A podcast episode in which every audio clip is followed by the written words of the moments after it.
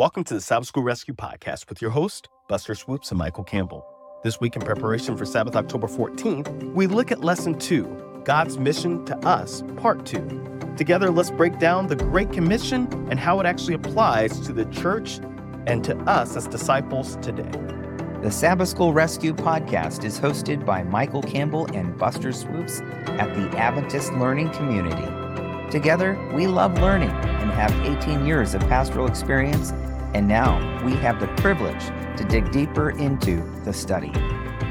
All right, Michael, here we are. Uh, lesson two of the second of this fourth quarter, I should say. God's mission to us, part two. And our memory text is coming from Matthew 28, verse 19. We talked a little bit about this last week, but we're going to talk about it at length this week. Go therefore and make disciples of all the nations, baptizing them in the name of the Father and of the Son and of the Holy Spirit. Yeah, so this is this is it. This is Adventist mission, the gospel commission in a nutshell. It's the heart of the gospel. It's the heart of our mission, God's mission to us. Yes.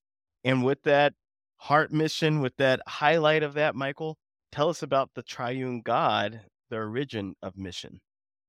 Well, you know, this is part of our basic core theologies. We believe in the Trinity. You know, as as a church, we we actually always have. We haven't always liked the term Trinity, but we've always believed in the Father, Son, Holy Spirit, and all three being divine persons, and and and so on. And and, and it's a huge part of our theology. If you look at throughout church history, it's a huge part of our our theology of what makes us what makes us Christians, as opposed to you know other world religions. We could go down that pathway, but yeah. and and Christianity at its core is about the Father, Son, and the Holy Spirit working together with a common purpose. And that is the restoration of humanity. And if you think about it, you know, the, the Trinity, three divine persons, I mean, the selfless nature of God and the constant love of God means that there always has to be an object of affection, but it's not some kind of reciprocal that I give you something, you know, quid pro quo, I give you something, you get something back in return. But, but it's always the expressing itself. And so the Father, Son, and the Holy Spirit, they are all divine, and yet they all work together and share that common. And part of it's a mystery we don't fully understand, but we do understand some parts of it. And that's where we see the yes. love of God. We see the, the character of the triune God, you know, the three persons working together. And, you know, you see this in a lot of different ways that people carry this out. And about a marriage, you know, a husband and wife, and and yet God to make a triune to to really make a, a, a biblical understanding of marriage. Well, the same thing's true when it comes to mission itself. That we find here at the core of of all of this is the work and role of God. In John chapter 20, verses 21 and 22, I well, the lesson's asking this question: How does this passage, how should this understanding that mission finds its origin. The Father, Son, and Holy Spirit shape our mission. Well, let's read this passage. I'm reading from the NIV. Again, Jesus said, Peace be with you. As the Father has sent me, I am sending you. And with that, he breathed on them and said, Receive the Holy Spirit. So powerful passage. And and again, that the triune God working tirelessly together for the salvation of humanity. So just like a marriage, you know, we are part of that same sort of mission that God has. God bestows his Holy Spirit on us, and we further and continue the mission that God has already started. And so it's that triune understanding, that Trinitarian understanding that is foundational to our theology and it's foundational to our understanding of what mission is all about and continues to be all about because it's not a one time thing until Jesus comes again. We're still involved in that mission till the end of sin, the restoration of the kingdom of God fully, we're in, we're, we're on a mission for God's mission. Yes, we are. so, which brings us to discipleship. And Buster, I know this is one of your passions. Yes. Is discipleship. So it's like only a, apropos that you lead us down this path. Yeah. So making disciples the focus of mission. And I, I actually really love this question. It says, What elements of discipleship can you identify in this passage? And that passage is Matthew 28, 16 through 20, which is so important to read the beginning of that. The 11 disciples went to Galilee. Of course, Judas was not there, to the mountain where Jesus t- uh, told them to go. when they saw him, they worshiped him, but some doubted. And there's there's doubt over what that doubt is, by the way. A lot of commentaries did a lot of done a lot of research on that. Some are saying they're doubting he's real, some are saying they're doubting the purpose, they're doubting his resurrection, they're doubting so many different things. And that's the thing. We don't have to understand what they're doubting because we understand on a human level doubt. And we all have it. We all face it. But that's what faith is. Faith mm-hmm. is allowing uh, our belief to overcome our doubt, even in the midst of circumstances. Uh, and so it goes on. Then Jesus came to them and said, All authority in heaven and earth has been given to me. Therefore, go and make disciples of all nations, baptizing them in the name of the Father and of the Son and of the Holy Spirit, and teaching them to observe or to obey everything I have commanded you. And surely I'm with you always to the end of the to the very end of the age. And with that being said, Michael, we see some elements there, but one of the ones that I just really want to highlight is something that our North American division has actually chosen to highlight. I have one of the sweaters that's there in my closet, multiply. All right. This this was not supposed to be changed by addition.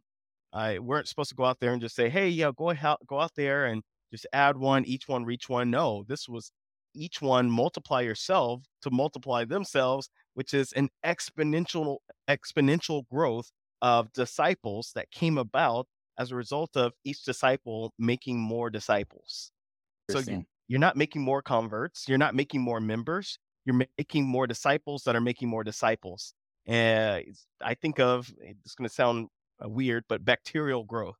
Bacteria okay. doesn't duplicate uh, just one by one. No, they split off into two, and then they those two split off into four, and then exponentially they split off.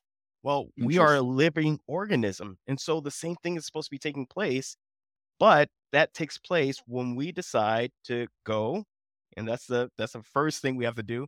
Lord, I will peru, peru I, I will actually go. I will actually journey with you, and then I'll look for more people to make disciples of, and then I will go ahead and baptize them. Right? I, I think that's one of the things we mix up too, Michael, and it's it's actually hurting our church, which is, I believe, hundred percent in our fundamental beliefs. Yeah, but they were never supposed to be intended as a list, as a as a as a test, if you will, if someone is able to follow Christ. Okay. And are you talking about like baptism and church membership getting conflated yes. together? Okay. Yes, that's exactly what I'm talking about because a lot of people believe that baptism is a graduation, but no, baptism is the initiation. And the graduation doesn't come until Christ comes through the clouds of glory. Uh, kind of starting them on the pathway. Exactly. We're, we're, we're, we're launching them out. But the way that we set up baptism now, uh, and I've, I've been very careful how I do this. I usually go over the fundamental beliefs with someone, but I say, you have the rest of your life to continue to find out more of what God has in store for you. Let's find out how to restore and find your relationship with Jesus Christ. And there he will launch you out. And so we see all these elements coming together of, once again, discipleship and not just membership. If we could mm. focus in on that, we'll see some amazing things of us, once again, being on God's mission and not us trying to get God to be on ours. And so, Michael, before I take up any more time, tell us about the eternal gospel, the message of mission. Once again, very central to the Adventist church. Well, you know, some things don't change, Buster. And one of those things that doesn't change is our mission, but maybe the application and context of that mission will look a little bit different. And this is where we have our specific mission task for us as part of the three angels or the three angels messages, as we like to say in a Seventh day Adventist context that Um, and I love how, you know, you, you mentioned, you know, we, we need to be careful that church membership and baptism, I, I think you're spot on, Buster, are they're not one and the same. And uh, although they often happen at the same time, but they're, yes. but it's not exactly, you know, if you have someone that just gives their heart to Christ, they want to be baptized. How, how can we say no to that if they truly love, know and love Jesus? And, and maybe uh, it should behoove us to maybe take a little bit more time and disciple them, have a discipleship class, and then then bring them into the church. But Michael, I, I, I have to jump in here. If you look yeah. at the early church in Acts chapter two, uh, Peter, filled with the Holy Spirit, goes out and preaches, and in one That's day. Three thousand people are baptized. It wasn't 28 days later or six months later. They were baptized on that day. And then we continue reading. It says, and they continue steadfastly. I think it's verse 42 in the apostles' doctrine. So the Yeah. apostles continued to teach them, but membership was not based on, you know, right? So so we see that correlation once again, biblically speaking. So please continue, Michael. Yeah. Oh, by the way, you, you made me think of something else. I got to Yes. go down this rabbit trail just a little bit. And that is Let's the whole it. idea of each one reach one, you know, this idea of discipleship. I was reading Sylvester Bliss, his Memoirs of William Miller, which has a lot of his letters and diary and things like that. And one of the things that struck me, William Miller, he was the one who uh, was was writing and challenging other Millerites, saying if if everyone could just reach one other person with the good news about Jesus coming, you know, how, Wow. how rapidly the Adventist message. And so some of these ideas uh, are- are in our DNA as Adventists, going back to the beginning of the discipleship and and some of the things you talk about with baptism. You know, this is this is right into our core fabric of of our Adventist DNA. So I, I love this. Well, I better get into the three angels messages. That's another part of her That was awesome. That DNA, was- right? That was awesome, though. I'm glad you shared that. yeah. So I, I knew you'd love that. And uh, the three angels' messages, and it says, I saw another angel flying in midair, and he had the eternal gospel to proclaim to those who live on earth, to every nation, tribe, language, and people, and said in a loud voice, Dear God, give glory to him, because the hour of his judgment has come. Come. Worship him who made the heavens, the earth, the sea, and springs of water. And so this is essential back to the gospel uh, commission. Here we have it commissioned for us again because it is the eternal gospel. It doesn't change. In fact, the message of salvation at the end of time, it has a, a new emphasis, a new earnestness, you know, that, hey, things are reaching their great and final climax. So, but it's still the same gospel because it's the everlasting gospel. It's the message of how God saves human beings. It's gospel of wanting to restore human beings in right relationship to Him. And, you know, we have this described for us to every nation, tribe, language, and people. We have that phraseology in different places, but it would only be over time that our pioneers would realize and say, hey, you know, and in fact, at first they're like, well, there's missionaries and people have gone to other parts of the world and Yeah. translated the Bible. And they realize, well, yeah, that's true. That's true. But we still, our work isn't done.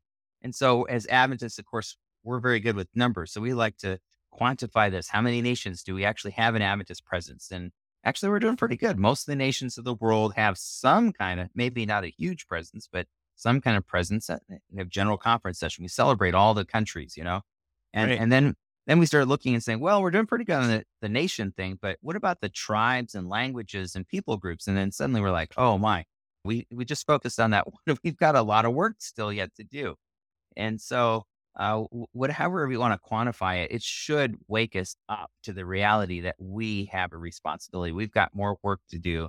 There are a lot of people who have not heard the name of Jesus, and It's and true. whether that's far away places or, you know, in a world that's becoming increasingly secular, right? That that Right.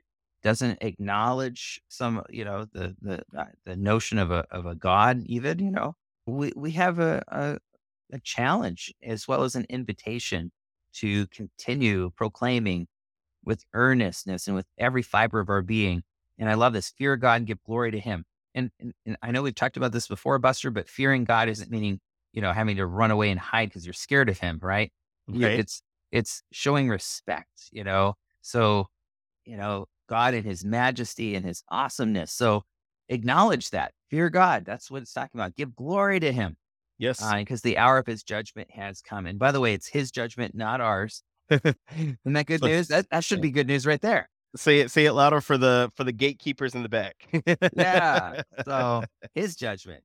Yes. And then and then when you realize how good God is, what other response is there than to worship him, fall at his feet, just just wow. And and and just say, God, thank you. And and here we have at the end the heavens and the earth, the sea and the springs of water, God's creation itself, and valuing, acknowledging the beauty of God's creation. And one final plug I just want to put here right in the heart of the three angels messages is if we value the Sabbath, we value God's creation, we should care deeply about the environment that in, is in the world around us, because that's part of our Adventist message, both from creation as well as in the DNA of the three angels messages too. So just a little thought that I, I hope that as our listeners are, are thinking about this is that part of our Adventist identity is is creation care that we need to to think uh, carefully about, which means that we have this not only this message of mission, but we are to become channels of that mission. Yeah, so Wednesday's Michael lesson Wednesday's lesson, Michael, I should say, God's people, the channels of mission. And I, I think if the audience doesn't hear anything else, hear this. God called physical Israel just as he called spiritual Israel, not for translation, as both as segments thought or believe. Every denomination thinks that they're the they're the true ones that are going to be all ready when Christ comes back. But he called he calls his people for purpose, for for for mission.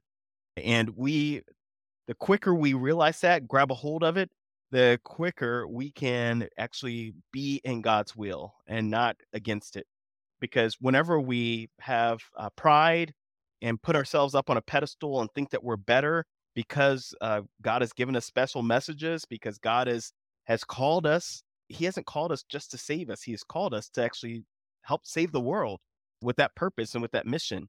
And we see that here in Genesis 12, uh, verses 1 through 3. I, this is God speaking to Abram. The Lord God uh, said to Abram, Go from, go from your country, your people, and your father's household to the land I will show you.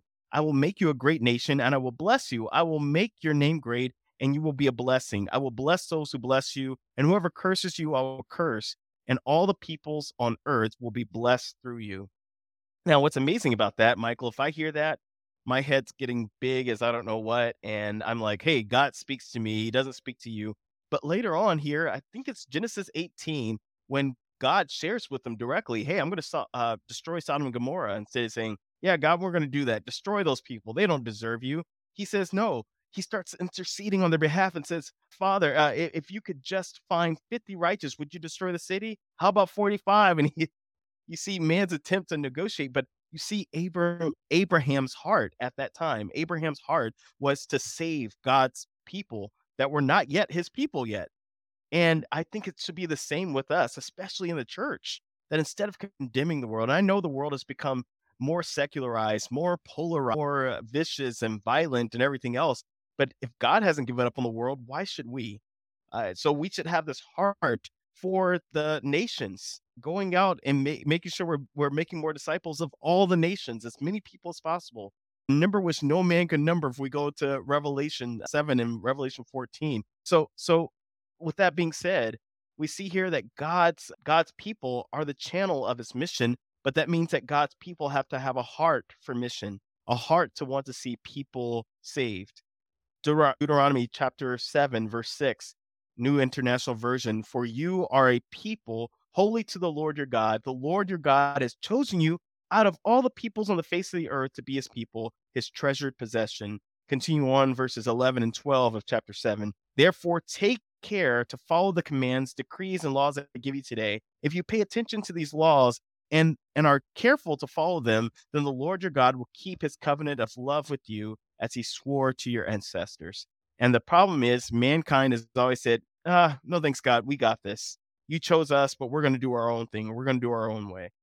And the sooner we learn to submit to the will of God, to submit to the mission of God, the quicker we can actually fulfill the mission that God has. But it's us submitting to his will, not getting him to submit to us. Mm-hmm. And that being said, Michael, tell us about the world, the arena of mission the world, the arena of mission. And here we have described for us Revelation chapter 7, verses 9 and 10. Well, first it asks the question what does this text suggest about the far reaching geographical scope of God's mission? And here we have described for us John the Revelator. And after I looked, and there before me was a great multitude that no one could count from every nation, tribe, people, and language standing before the throne and before the Lamb, and they were wearing white robes and were holding palm branches in their hands. Well, here the point being is that here is this multitude that's in heaven, and they're not of one ethnicity, they're not of one socioeconomic status, they're not of one anything. It's it's it's diversity in all of its uh, sublimity here. That that beautiful aspect of humanity in all of its many different varieties and forms and And you know, I'm reminded of Ellen White. She says that we can learn something from every different nation of the earth, every different people group of the earth. And I, I mm. think we see this here because uh, God created us uh, to have all of these different backgrounds that make us who we are. Yes. And God is going to take the beauty of that and its fullness that helps reveal God's creation, how he created humanity to to be in that that wonderful diversity. We see a little bit of a snippet of of who God is, first of all. And secondly, we also it should humble us to say, okay, I, I need to make sure that I'm reaching out to all of those different every nation, tribe, people, and language that that there is no preferential treatment depending on and where you come from. No one has preferential treatment because everyone is the same before God. And so um, that's the arena. That's what's going on here. It's described for us. I think this is beautiful. It should humble us and say, Lord, help me to reach out of my comfort zones, to look beyond and, and find other people that I may engage and interact with, and to do so in a way that will be winsome to the kingdom of heaven. Yes. So whatever that might look like, I don't know what that might look like. You know, it's going to look different for every single person, obviously. All right. But let's reach and get out of our comfort zone. And and I think that's what the whole thing about mission is is all about is is making sure that we're aware uh, that God calls us for just such a time as this and to to reach out. And, I, I think this is difficult because we like it's our human nature to get in our in our zone, in our comfort zone. I remember pastoring a church one time and and I was trying to get my church to to kind of wake up to the sense of mission all around them because people were commuting in from farther and farther. And the people that are immediately around where the church was, there was a disconnect. And I remember yes.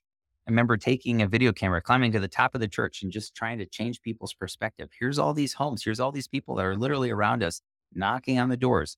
Hey, I'm the pastor here. I just want to let you know and they're like, oh, I didn't even know there was a church there. I guess we never really paid attention. There, the, we were across the street from them. you know, how can how can we literally be across the street from people and then for not to even know have any contact? And so God wants us to initiate contact. Let's find out who those people are within our sphere of influence and and and try to make those relationships, those connections, uh, obviously in an authentic and genuine kind of way, but but God calls us to do that. And that means reaching out, crossing boundaries, working in cross cultural kinds of ways.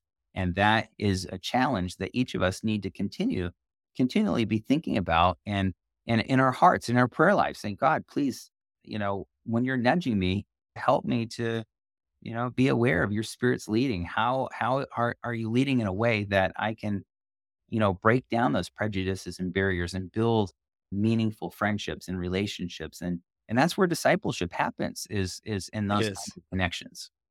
You know you know michael as you're you're sharing that there's so much uh, i think it was it was kidder in his book the big four that said oh, uh, yeah he's like if if your church disappeared to, to tomorrow or today would the community even really notice he says they notice if the walmart disappeared but would, would they notice if and i i think he personally went out to the walmart similar to you and said, Hey, do you know where the Seventh day Adventist church was? And he's like, No one knew.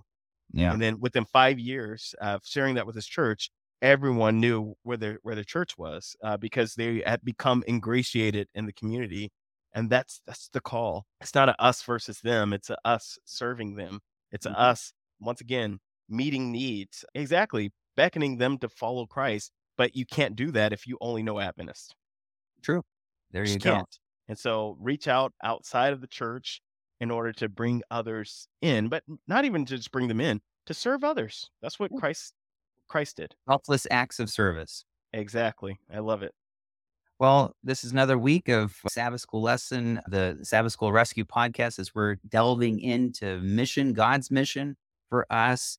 And I'm excited because we're just continuing to be challenged. So join us each week as we're going to be diving in through the Sabbath School lesson until next week, this is your host, Soup and Swoops, signing in. As we wrap up, we want to give a shout out to our sponsor, the Adventist Learning Community, a ministry of the North American Division of Seventh day Adventists. You can join us each week by subscribing on Spotify, iTunes, wherever you like to listen to podcasts. Also, make sure you share it to as many people as possible. And be sure to give us feedback by rating our podcast and go to our website, sabbathschoolrescue.org, for each weekly episode.